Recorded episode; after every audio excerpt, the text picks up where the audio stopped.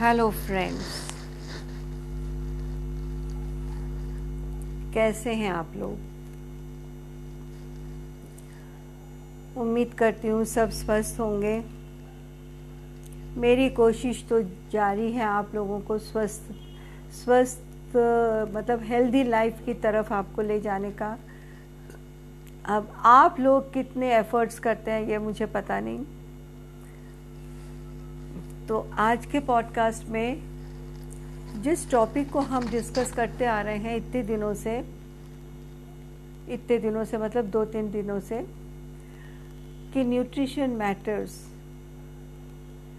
Nutrition का एक बहुत बड़ा रोल है हमारे सेहत के लिए। जिसमें हमने आपको बताया था कि हमारे पास दो किस्म के न्यूट्रिएंट्स होते हैं, एक मैक्रो न्यूट्रिएंट होता है, एक माइक्रो न्यूट्रिएंट होता है। तो मैक्रो न्यूट्रिएंट्स के बारे में हम स्टडी कर रहे थे, जिसके अंदर की प्रोटीन्स होते हैं कार्बोहाइड्रेट्स होते हैं फैट्स होते हैं वाटर होता है है ना? और हमने आपको ये भी बताया था कि कार्बोहाइड्रेट्स कितने किस्म के होते हैं। एक स्टार्च है, एक शुगर है, एक फाइबर है। तो स्टार्च को सॉरी शुगर को और फाइबर को हम ले चुके हैं। पिछले पॉडकास्ट में आज हम लेंगे शुगर स्टार्च को। स्टार्च भी एक किस्म का कार्बोहाइड्रेट्स है, जो कि सिर्फ़ प्लांट्स में पाया जाता है पेड़ पौधों में पाया जाता है। फॉलोड और हम इसको एक एनर्जी के रूप में लेते हैं। हमारे गेहूँ में भी स्टार्च होता है, हमारे चावल में भी स्टार्च होता है, हमारे मक्का में भी स्टार्च होता है। यानी कि ये स्टार्च जो है ना, ये हमें एनर्जी देती है। ये किस्म का जो कार्बोहाइड्रेट्स है स्टार्च एक किस्म का कार्बोहाइड्रेट है। और ये जो कार्बोहाइड्रेट है, इसके अंदर शुगर भी होता है और फाइबर भी होता है। फॉलोड थोड़ा थोड़ा शुगर होता है थोड़ा थोड़ा फाइबर भी होता है। कई बार लोग कहते हैं कि स्टार्च से वज़न बढ़ता है, ये मोटापे की तरफ़ लेके जाता हमें। इसके कैलोरीज बहुत होती हैं। अगर हम स्टार्च और चर्ब फैट्स को अगर कंपेयर करें मतलब कि घी को और व्हाट यू कॉल स्टार्च को अगर कंपेयर करें तो स्टार्च में कैलोरीज कम है, पर फिर भी लोग कहते हैं, ये हमें मोटापे की तरफ़ लेके जाता है। कुछ रूट वेजिटेबल्स हैं, जिसके अंदर ज़्यादा स्टार्च होता है। जैसे कि, ज़्यादा स्टार्च ही नहीं, उसके अंदर न्यूट्रिएंट्स भी बहुत होते हैं। क्योंकि ये जो अंदर की जो सब्ज़ियाँ होती हैं ना, जो कि जड़ के रूप में हम खाते हैं, जैसे मूली है, गाजर है, शलगम है, बीट है, ये सबको हम रूट वेजिटेबल्स कहते हैं। तो इसके अंदर स्टार्च तो होता ही है। पर आप ये जान लीजिए कि इसके अंदर न्यूट्रिएंट्स भी बहुत होते हैं। ठीक है? जैसे आयरन होता है कैल्शियम होता है फॉस्फोरस होता है मैंगनीस होता है, ऐसे न्यूट्रिएंट्स भी इसमें बहुत होते हैं। अब ये बताइए कि आप कौन सा स्टार्ची फ़ूड को सबसे अच्छा मानेंगे खाने में? बता सकते हैं? नहीं? हम आपको बताएँ, स्टार्ची फूड्स को बाइसेक्ट करना, यानी कि उसको अलग करना बहुत मुश्किल है। अभी हमने आपको बताया कि जितनी रूट वेजिटेबल्स हैं, उनके अंदर बहुत सारा स्टार्च भी होता है, पर उसके अंदर न्यूट्रिएंट्स भी बहुत होते हैं। ठीक है ना? और दूसरी तरफ़ आप ये देखें, अगर हम लिस्ट बनाने बैठे तो बहुत से स्टार्ची फ़ूड ऐसे होते हैं। एक्सक्यूज मी बहुत से स्टार्ची फ़ूड ऐसे होते हैं जो कि प्रोटीन्स में भी रिच होते हैं। यानी प्रोटीन्स के लिए अगर आपको खाना है वो तो उसके अंदर आपको स्टार्च भी मिलेगा। ज़रूरी नहीं है कि स्टार्च हमें सिर्फ़ एक ही जगह से मिल रहा है। या प्रोटीन्स हमें सिर्फ़ एक ही जगह से मिल रहा है।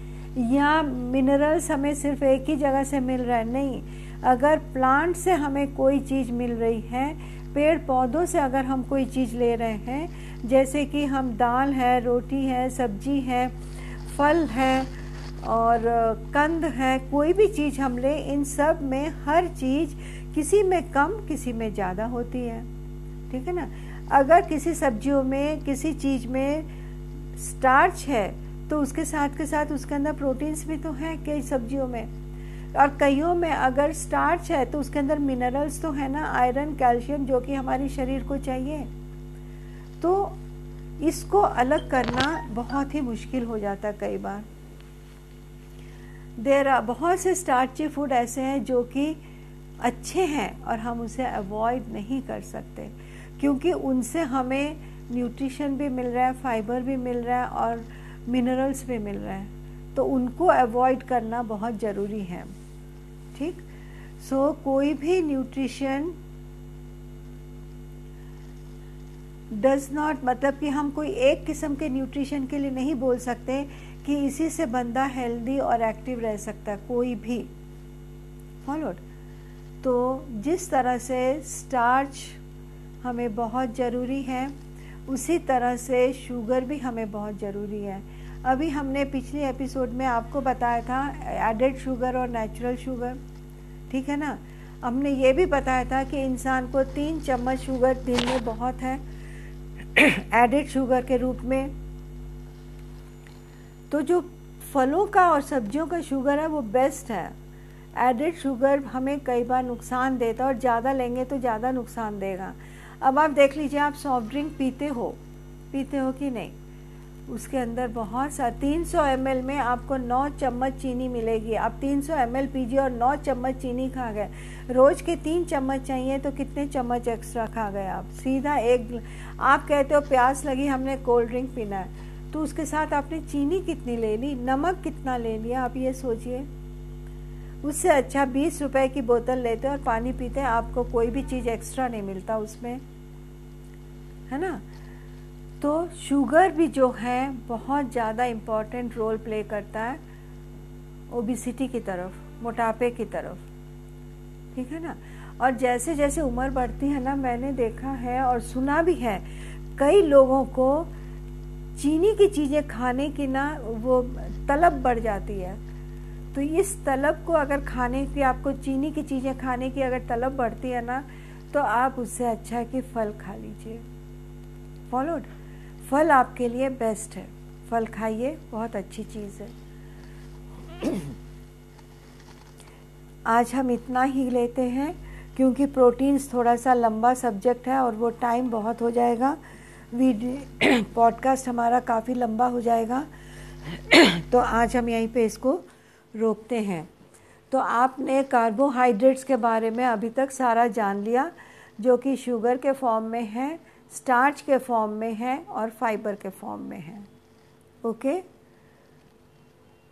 so this was Sunita Paul from wellness nutrition hub आप अपना ध्यान रखिए, क्योंकि जहाँ मोटापा बढ़ता है, वहीं पे लाइफस्टाइल बीमारियाँ शुरू हो जाती हैं।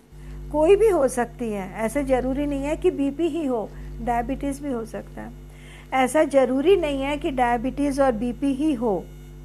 ये भी हो सकता है, अगर फीमेल है और यंग एज की है फोर्टी की है थर्टी की है तो उनको कंसीव करना भी मुश्किल हो जाता है।